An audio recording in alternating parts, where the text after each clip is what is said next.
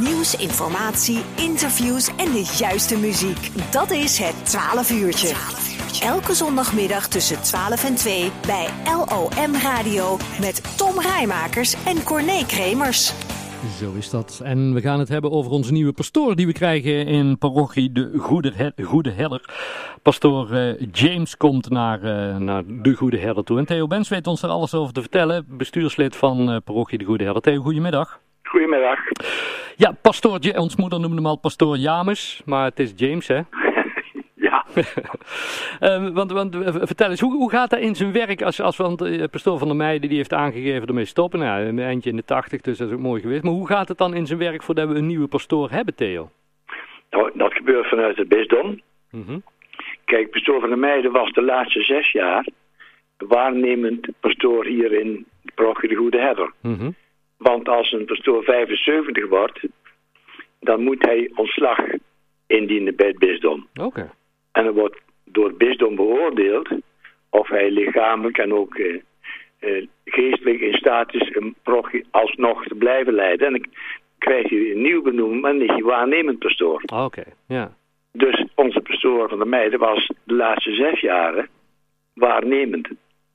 En in die tussentijd zoekt het bisdom naar een uh, nieuwe priester. Mm -hmm. En die hebben ze gevonden in uh, de persoon van James. Het is een beetje vreemd voor ons Nederlands om meteen de voornaam te noemen. Ja.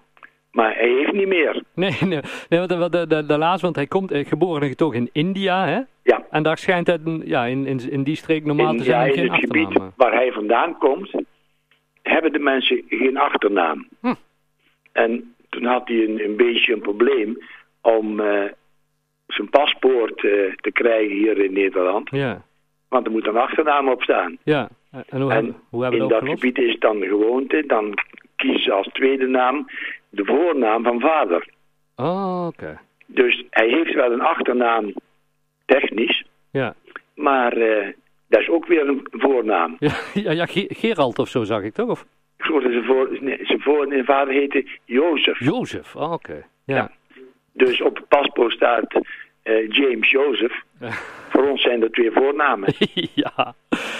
Um, maar maar de, de, heeft, heeft dat uh, al die zes jaar geduurd is, de, de, voordat we een, een opvolger voor pastoor van der Meijden hadden? Kijk, toen, wij, toen onze pastoor 75 werd en dat ontslag indiende, is hij meteen weer herbenoemd. Mm -hmm. Want als waarnemer. En omdat alles goed gaat en goed ging en de pastoor uh, opbrengen om nog een fulltime baan te hebben, want dat is het. Mm -hmm. Kijk, als je dus uh, priester bent van een parochie, en dan kun je meemaken dat je in één week vier uitvaarten hebt. Ja, ja. En die kun je niet plannen, die, die zijn er. Ja. Uh, en ja, langzaam maar zeker is het zo als je 81 wordt, dat je op een gegeven moment zegt, ja nou, wel mooi, maar. Ja, precies. En ja. blijkbaar is dat bij het bisdom ook bekend. Maar ik denk dat het bisdom met name blij is geweest dat ze deze priester hadden die nu zo ver in zijn ontwikkeling is. Hij is twaalf jaar in Nederland. Mm -hmm.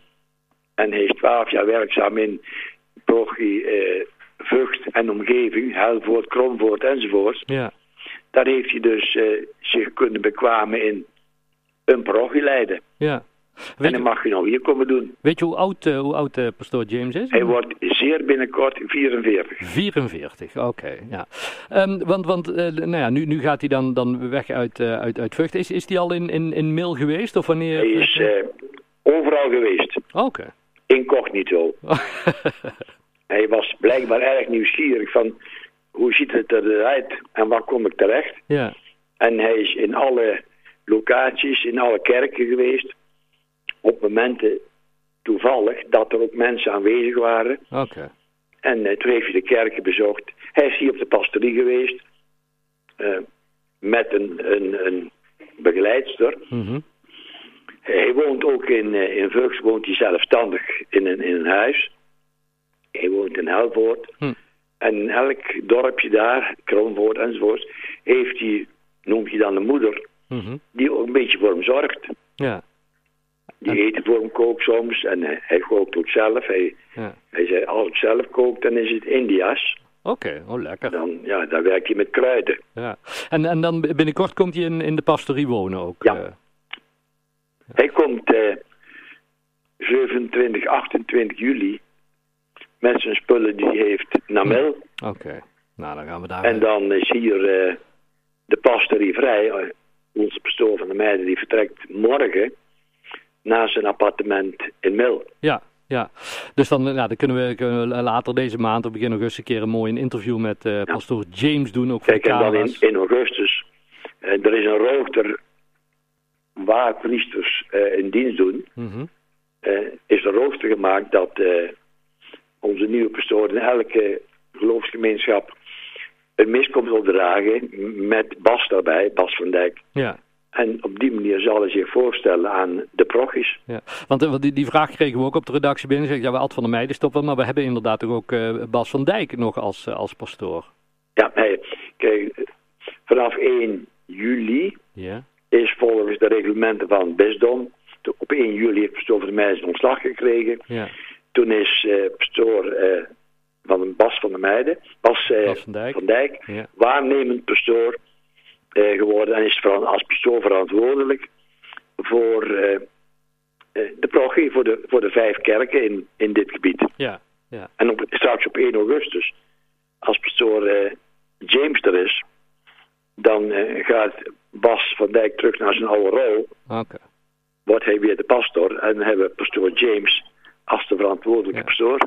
Nu, hadden- nu hadden we nog even zitten googelen, eh, Theo. En vonden we dat eh, pastoor eh, James, dat hij in, in 2019 voor nog een keer vijf jaar door de bis, bisschop van India of zo toestemming heeft gekregen om in Nederland te blijven, te, te, te werken. We- Dat klopt. We willen ook zeggen dat we hem nog maar drie jaar houden dan, of, of wordt dat dan weer Nou, verlengd? Dat hebben wij nagevraagd. En dat schijnt in de praktijk anders te worden. Oh, Oké. Kijk, we waren inderdaad, we waren een beetje bezorgd dat we na een paar jaar te horen zouden krijgen. Kijk eens, die bischop uit India, die roept hem terug. Ja, En nu eh, zijn wij hem weer kwijt. ja. Maar eh, de antwoord van het bisdom en ook van eh, pastor James was vrij geruststellend, laat ik het zo Ah, zeggen. Goed zo. Nou, hartstikke fijn. We gaan eh, binnenkort, wanneer die e-mail is, eh, zoals gezegd, met de lokale omroep, gaan we later, eh, nader kennis maken met, eh, met pastoor eh, James. Fijn dat je weer even, even toelichting. Nog, nog even kort, eh, Theo. Op dit moment loopt er ook zo'n toekomstvisie Ik heb over de het even niet verstaan. Oh, op dit moment loopt er ook zo'n toekomstvisie hè, over de kerken, de kerkgebouwen. Ja, ja. Wat, is, wat is daar de stand van zaken van en hoe zijn jullie daarbij betrokken? Nou, uiteraard eh, zeer nabij. Want het is voor het prochtbestuur ook eh, een zorg en een probleem. Mhm. Op het ogenblik wordt er in, eh, in de vijf gemeenschappen een kerkenvisie opgesteld. En eh, daarin zijn diverse mensen uit de gemeenschappen benaderd om hun, hun mening erover te geven. Om te kijken hoe moet dat verder met de kerken. We weten allemaal wat er aan de hand is. Hm. Eh, steeds minder kerkbezoek, steeds minder eh, financiële bijdrage. De kosten worden steeds groter.